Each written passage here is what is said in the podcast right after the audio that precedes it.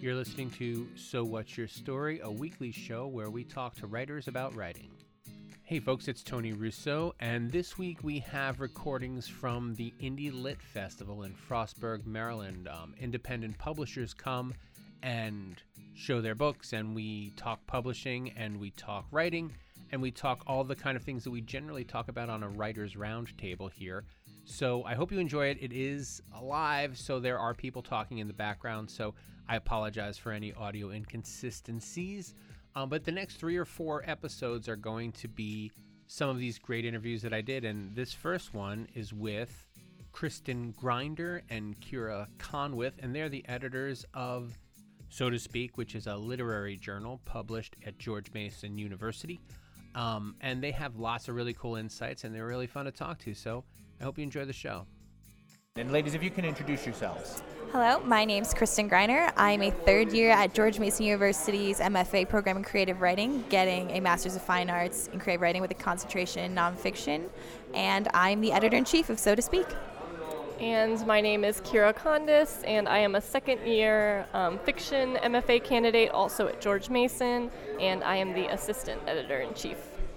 And um, so, how did you guys end up coming up here to Frostburg to, to so we actually got an email from our program director telling um, the different lit journals that we have on campus that this was an opportunity that we could have, and we thought this would be a great way to spread the word about our literary journal outside of the Northern Virginia area. So that was a big part of it, and we are open for our submissions for our contest issue right now. So we thought this would be a great way to get some outside people to send us some work. As, as the people who do the editing and as, as someone who does submitting, it's always a little it always feels a little weird to submit to uh, to a journal if I don't go to the college. Interesting. I mean, I we don't actually accept George Mason students Yeah. in our journal, Oh, so really? we only take outside submissions. I think you have to be out of the program at least five years Yeah, before five you can submit to it for consideration. That, that, that's fantastic. Yeah. And so um, last year you were a reader. Now this year you're the assistant editor. So Mm-hmm. what's changed for you, and what are the what what is your process now? What what did your job used to be, and what is it now? So I started out reading, which is basically um, where you are assigned a bunch of submissions and you just basically vote uh, what you think about them, give some comments, um, and kind of try to help the genre editors make a decision.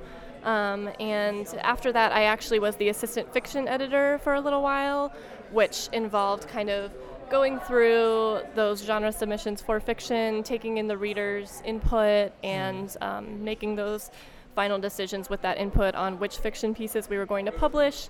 Um, and now, as the assistant editor in chief, um, it's more doing a lot of outreach and social media. Um, we're thinking kind of broader strokes about like what's what is our goal as a magazine this year. Um, what changes do we want to make? How do we want to move forward?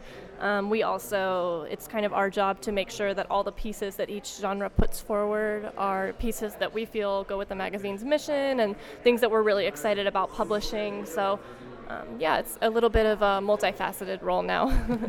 And and so as as the editor in chief, do you?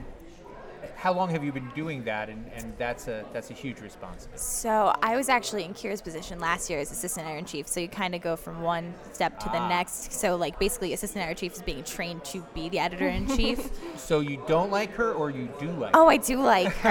That's why I hired her. Yay! um, so it's it's respons- it's definitely a huge responsibility because you know I want to make sure that we're putting our best work forward and we're doing the best work we're, we can possibly do.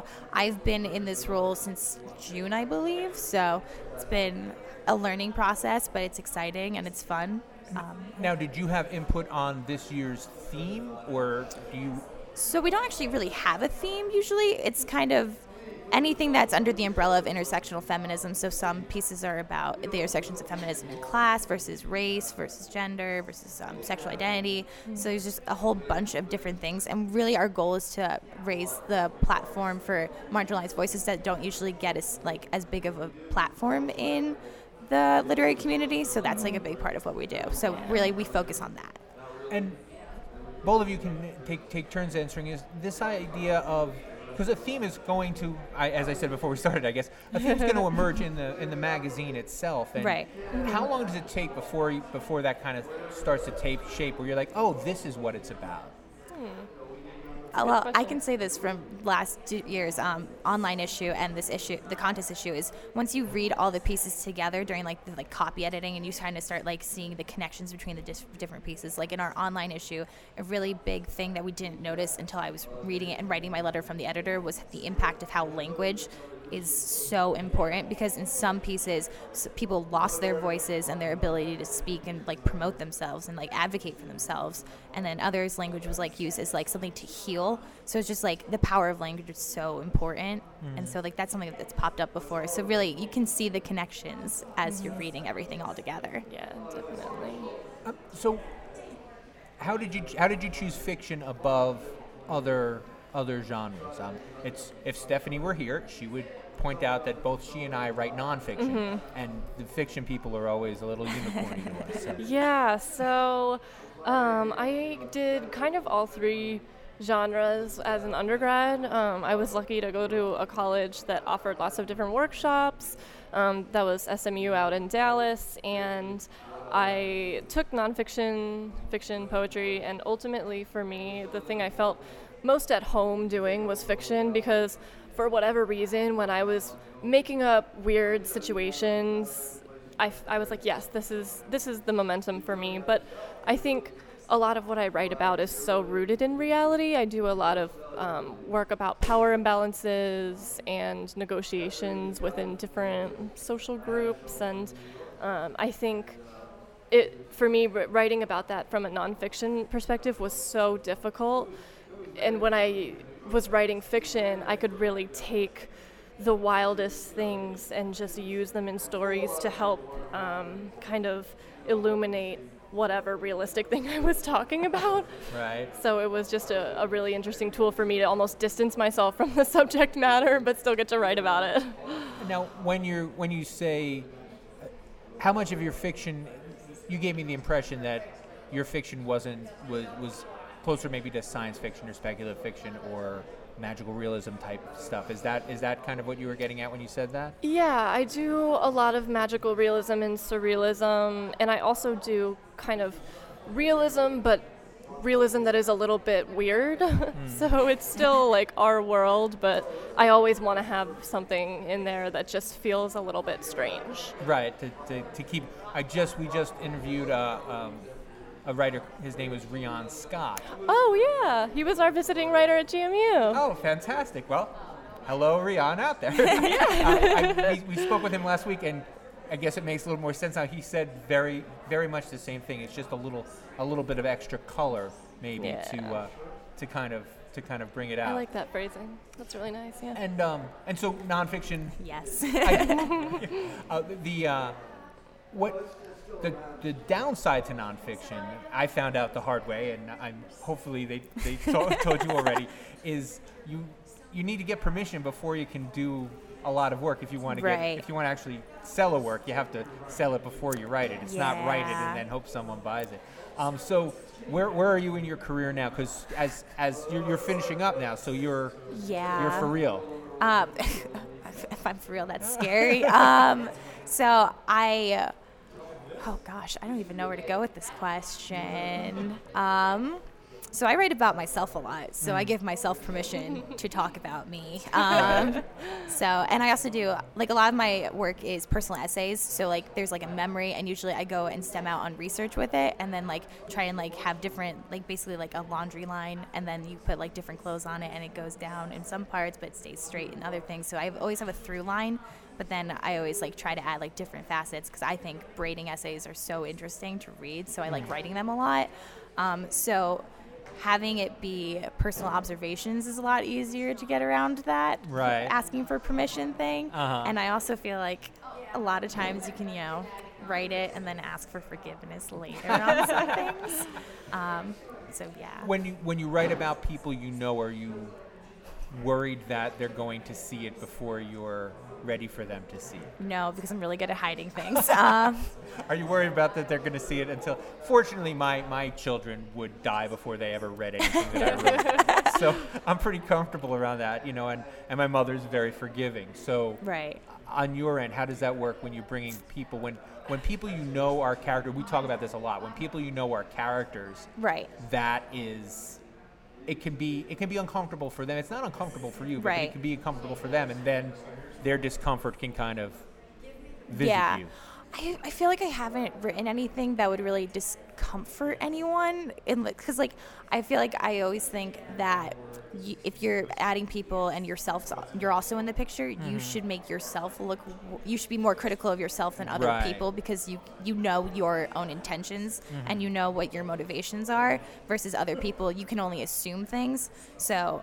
But I try to keep it. I try to be fair to the people I write about. If I write about people I know. I think a lot about what it must be like to be in David Sedaris' life. Yeah. Because like you, you're like, even though I did something horrible, he's gonna write about it, but then he's still gonna look worse. But Yeah. There's still, there's Yeah. there's still the exposure of, of, of being around uh, a, per- a person. like that. Exactly. yeah. Um, when it comes to submitting your stories elsewhere, how do you how do you make that decision, especially as someone who's done the editing on a journal? Yeah. You know, does do you think that gives you insight, or do you think that that makes you more intimidated about submitting? I definitely think it gives us insight Yeah. of like Oh, because yeah. we know what we look for in pieces. So I'm always like more conscious about that when I'm sending out submissions. Yeah. And I feel like I care if, the, if they say some add something specific to the cover letter because Mm-hmm. we have a rule that you need to explain why your piece is intersectionally feminist i- mm-hmm. if you're submitting it to us, and if you don't take that seriously, mm-hmm. we're not gonna even look at it. Right. So I Yeah. feel like paying attention to that kind of gatekeeping, it's because it's not like a negative type of gatekeeping in a way. It's just like if you have a specific direction, mm-hmm. you should pay attention and respect that in a way. Yeah, respecting guidelines. And I think this is like a much lighter thing, but I used to worry so much if I submitted something with a typo in it. I would be like, oh my God, I have to withdraw this. This is horrible. This is the worst thing. They're going to reject it. And now I'm like, oh, it, they if they like it, that typo is not going to make or break whether it gets in or not. And that's like a really nice, reassuring thing Yeah. that this has brought me.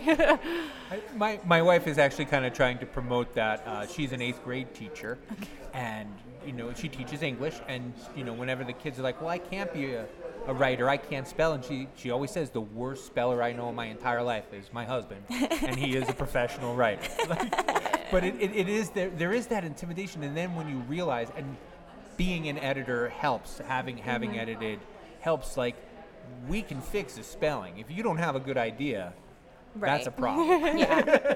yeah. and I, I think a lot of people don't realize how much work, like getting accepted isn't, we're going to print this for you. Right? Right. Getting accepted is, okay, this is something. We're gonna work on now fix- with you. Yeah. Right. Yeah. Um, Yeah. And so do you think that you're more cavalier, not cavalier, but do you think it makes it easier to submit knowing that if it's accepted, you're going to get a second Yeah. bite of the apple? Definitely, and I think that the other thing is, um, I mean, it's always so lovely when you get those thoughtful revisions from an editor. It's like, wow, they really saw the potential in this. They really wanted to help me make this the best it can be. And I think on the other side of that coin, um, I mean, seeing that we have to reject some really good pieces sometimes just because they aren't maybe a good fit for us um, or they aren't quite there yet. I think that knowing that a lot of rejections are like that even makes the rejections easier because Yes, I'm like, definitely. honestly, it's probably not like, oh, I hated this, send it away, but it was probably a situation more like, this isn't ready. So it's a little bit like, Right. it, it definitely helps on both sides there. Right. Yeah, I always. It took me a long time to understand that they really mean it when they say this isn't for us. like, like, you Yeah. know, it- it's, I, I always thought that that was just like a cast off, like you know, don't waste my time responding to you. It's not for me. Right. But it's really like I looked at it and no, but Yeah. thanks. Mm-hmm. Yeah. Yeah, like we really value every submission that we get, and Yeah. knowing that for us, I'm like, yeah, I think that it's not so bad to just get a bunch of no's because I'm sure that the journals appreciated what they get, you know? Yeah. we love our submissions. So when you were assistant editor last time and you were Right. responsible for kind of drumming up submissions, what are the kinds of things that you do? Ooh, what did I do? Um, we always try to use social media to the best of our ability. Um, one of our things with being an intersectional feminist journal is we also really pr- like value accessibility. So we do fee-free days because usually you submit for the contest issue and it costs around like nine dollars usually. But we'd have two days, um, twice in the um, submission period where it was free because we thought this is a way of promoting accessibility and we want to get uh, and like any potential voices that would think that they'd be a fit for us to like have that choice. Um, so that was a big thing. And so social media we would design flyers to hand out at places. So and kira's just doing a great job building Oh, on things that i tried to start last year. Yeah. And so, uh, and so, even though you're sitting across from her and you're not a nonfiction person, so you can't hurt people's feelings with no good reason, what are you doing differently, and what do you think you're doing better this year? Oh, um, I mean, I wouldn't say it's a case of better or worse. I think it was just that. Um, so we kind of did a little bit of rebranding over the past couple of years, and a lot of what Kristen did last year was making sure that our mission was cohesive with that new branding and kind of getting us to that point where we could move forward. So now that that um, hump has been passed, my job is kind of like to keep moving us forward. So, one of the things that we couldn't do as much of during that rebranding was the social media. So, now that we're through that, I'm looking at okay, how can we really get connected in the online literary community? Um, the Twitter literary community is fantastic.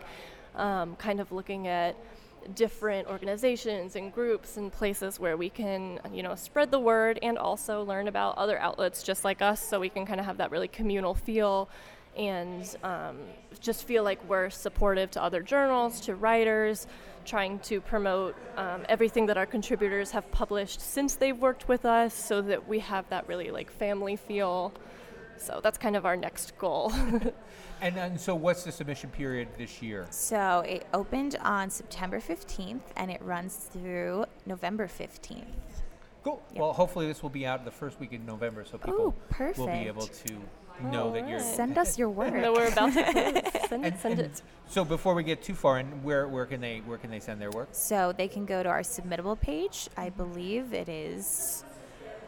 Oh, this is bad that I don't know this. I, I think it's worse my if the social media manager doesn't know. Yeah. Well, um, you can go to um, to follow So to Speak Journal on Twitter Mm-hmm. and Instagram, and we are constantly posting it. yeah We'll have links in the show notes as well. Yeah. Yeah, and our website, there should be a link to our submittable page right on there. Yes. So, yeah. And so, as far as the program in school, I'll start with you. Okay. Um, how close are you to the end? What what is what does the program that you're in look like, and where are you in that? Because this Okay. isn't your gig gig. This is No. one of the things that you're doing. Yes, I do so many things. um, I have a full time job on top Many of all hats. this. You Many many hats. hats. I wear many, many hats.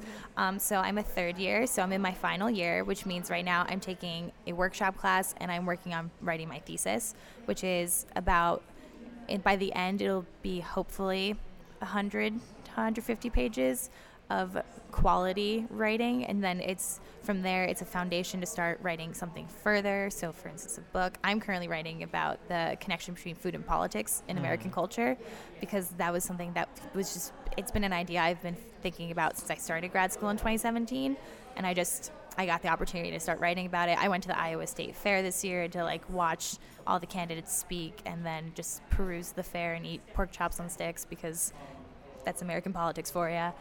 Um, so, and I, so our program, you have to take multiple workshop classes, you have to take some craft classes, then you get electives, which can be special topics. Like I took a food writing class, I took a um, class about writing about cultures that are yours versus other people's cultures and how to do it in a way that's like respectful. Um, I also took a dystopian narratives class for a fiction writing class because you have to take an out of genre, and that was a fun time. it was daunting. I cannot write fiction. Dystopia is hard. I always feel like a phony. I feel like a phony when it gets to the dialogue. I feel like when I'm writing fiction, everyone knows how awful I am at and that's that's that's just where it stops. I'm like, wow, that is it just it's always flat for me. And I think it's having spoken with fiction writers before, they say it's because I it's because I know that that It- it's, not, good. real. yeah. And dude, so so how how about you? So comment on my dialogue thing, please, and then, and then tell me where you are in your classes. Um, well, about the dialogue thing, um, I would say I know people who swear by basically taking the dialogue out of the story and reading it like it's a script, and they say that that really helps them. For me, I don't do that. What I do is I just feel like I try to develop my characters so that they feel really real to me. And then I look at each line of dialogue and I'm like, is this something they would say? Mm. So it's more for me a process of character development than dialogue development. But I know others are a little bit different about how they do that. Um, but I also write a lot of like colloquial pieces, so the language is very like what I would probably use anyway, which makes it easier.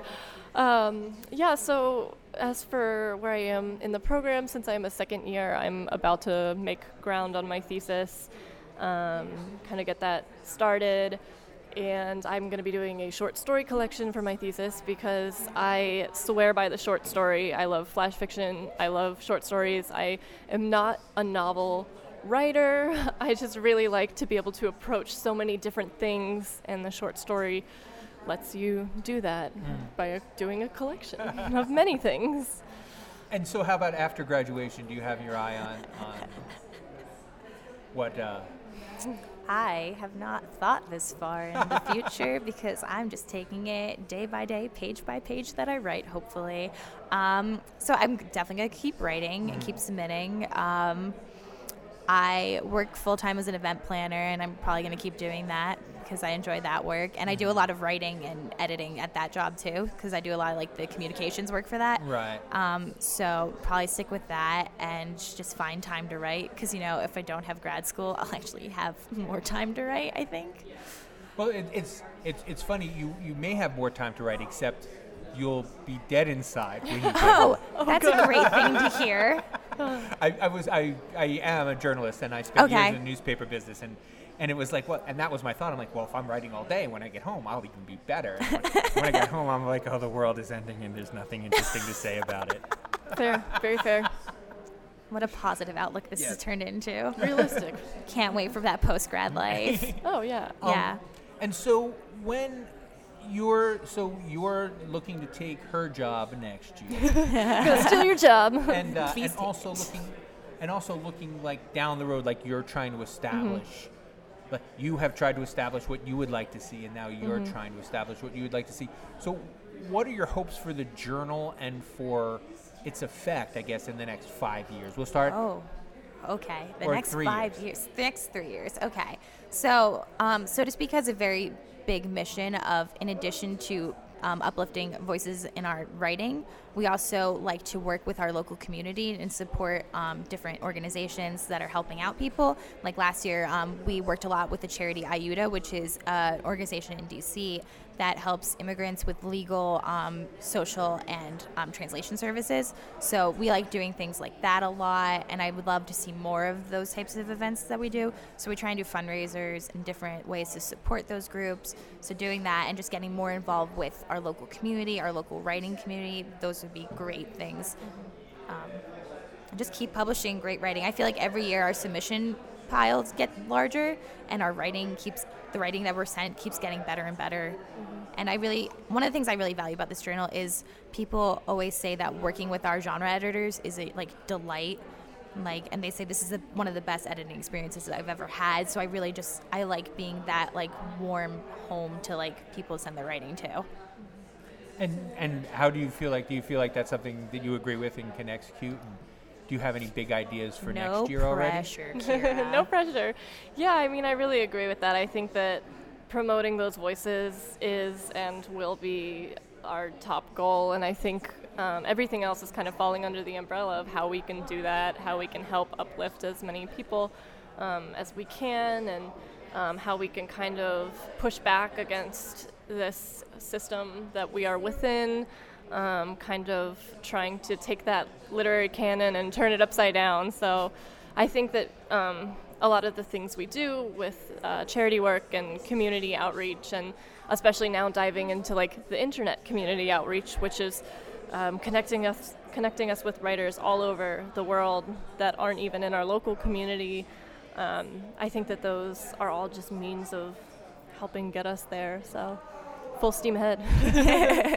and so I'm under the impression that this is uh, that the published one is the one that has the, the, the fee to submit, and those fees go to support literally putting the The journal, yeah. the journal uh, you said you also have an online one. Can you talk about that a little bit? Yes. So um, we have a summer on- uh, online issue. We usually are open between February and April, I believe. That sounds about right.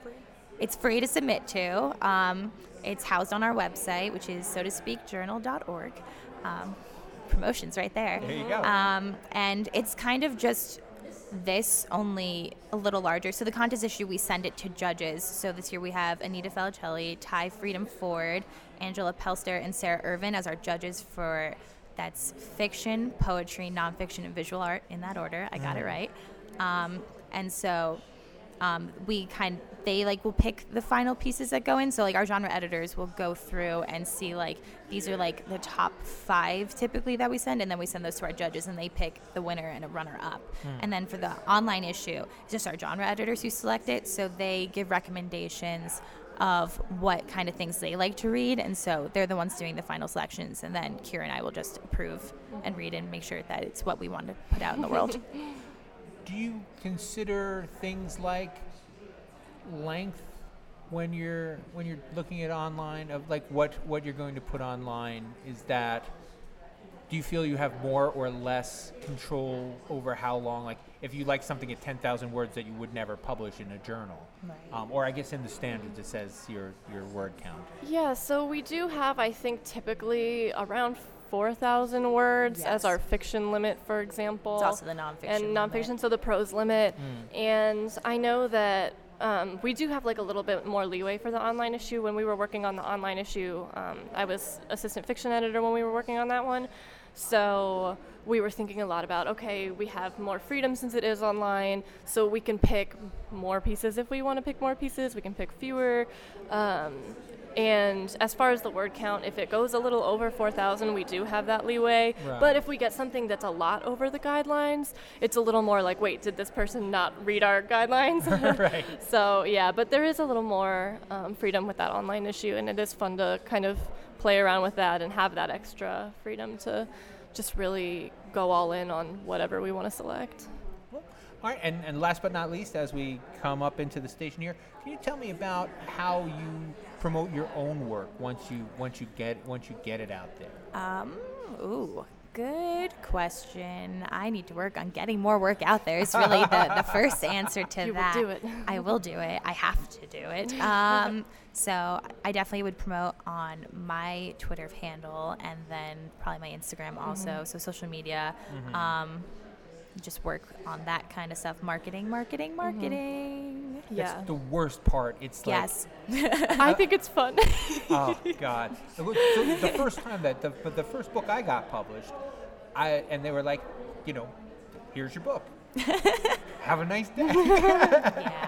and I was I it. was I was shocked at how much work is on the author for Yeah. for promoting Yeah. for promoting the book. Yeah. And it just it took the it took the joy out of the second book and probably it probably prohibited the third book from even getting written because the the amount of work it's it's just it's just easier to mm-hmm. write Yeah. articles for other people, Yeah. which, Oh, which definitely. nonfiction Yeah. people can get away with. It's a little bit. yeah. Uh, yeah. I know when I got my first essay published, my mom was just so excited, so she would tell everyone she knew. So maybe I'll just uh, like tell my There mom you and then have Word her of mark mouth, it for yeah. me. Word of mouth, spread the word, yeah, everybody. like they did in the day. I say Twitter all the way. It's just the best.